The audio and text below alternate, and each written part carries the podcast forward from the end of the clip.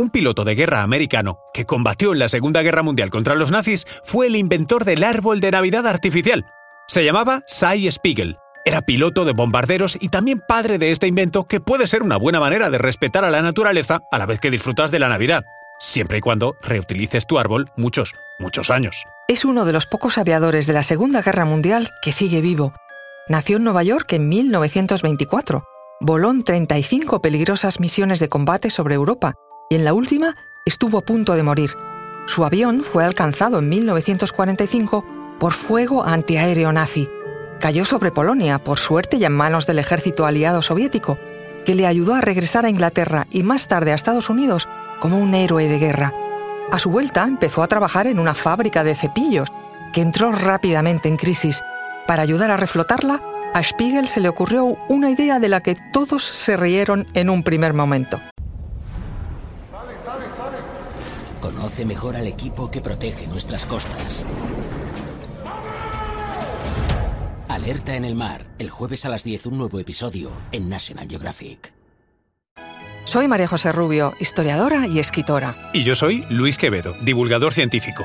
Y esto es Despierta tu curiosidad, un podcast diario sobre historias insólitas de National Geographic.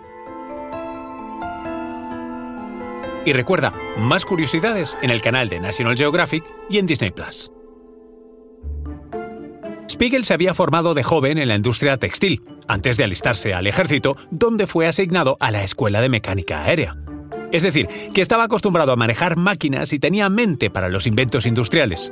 Por ello, tras regresar de la guerra, casarse y formar una familia, buscó trabajo como maquinista en una fábrica de cepillos. Cepillos de plástico y de colores. Un negocio que no daba para mucho. La empresa de hecho se arruinaba y Spiegel quería encontrar la fórmula para salvarla. La bombilla se le encendió por azar en la calle, delante de un escaparate donde dos operarios intentaban colocar un árbol de Navidad gigante y no les resultaba nada fácil. Era un árbol recién cortado.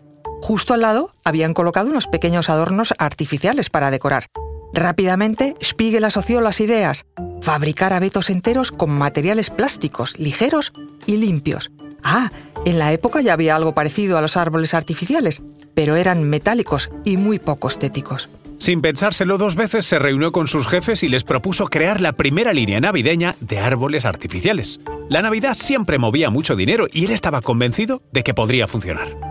Visto ahora, pues tiene todo el sentido del mundo, pero en aquel momento los fabricantes tenían muchos miedos. Lo primero que se preguntaban es, ¿por qué había que hacer árboles artificiales si existían los de verdad? ¿Quién iba a comprar algo tan artificioso? Todo era en pegas, pero Spiegel estaba convencido y lo consiguió. Aprovechó la tecnología de la fábrica donde trabajaba, con sus plásticos de colores que ya conocía bien, para acelerar el proceso de creación. Pronto tuvo un prototipo de árbol creado con PVC de color verde, cuya estética fue mejorando haciendo su aspecto cada vez más natural y con máquinas cada vez más eficientes. La empresa le permitió crear su propio departamento, bautizado como División del Árbol Americano, y a partir de ahí todo se disparó. En los años 70, y ya con su propia empresa, la American Tree and Breath, Spiegel producía 800.000 árboles al año, uno cada cuatro minutos. Creó sus patentes exclusivas y fue el líder de los árboles de Navidad artificiales. Hoy Spiegel vive en una casa frente a Central Park. Es un jubilado de 98 años y, además de disfrutar de sus nietos y bisnietos junto al árbol, asumimos que de plástico, en Navidad, ha logrado que más del 80% de los hogares del mundo tengan un árbol artificial. Ojo, hogares del mundo, solo es sostenible si lo reutilizas al menos 12 años. Ah, por cierto, acaban de presentar un árbol de Navidad que podría ser mejor para el medio ambiente. Es un árbol artificial que mejora la calidad del aire, limpia el aire y ayuda a capturar el dióxido de carbono. Sus inventores aseguran que un solo ejemplar puede sustituir a 275 árboles naturales.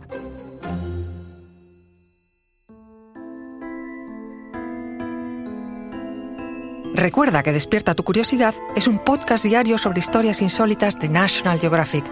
Disfruta de más curiosidades en el canal de National Geographic y en Disney Plus. No olvides suscribirte al podcast y darle like si has disfrutado con nuestras historias.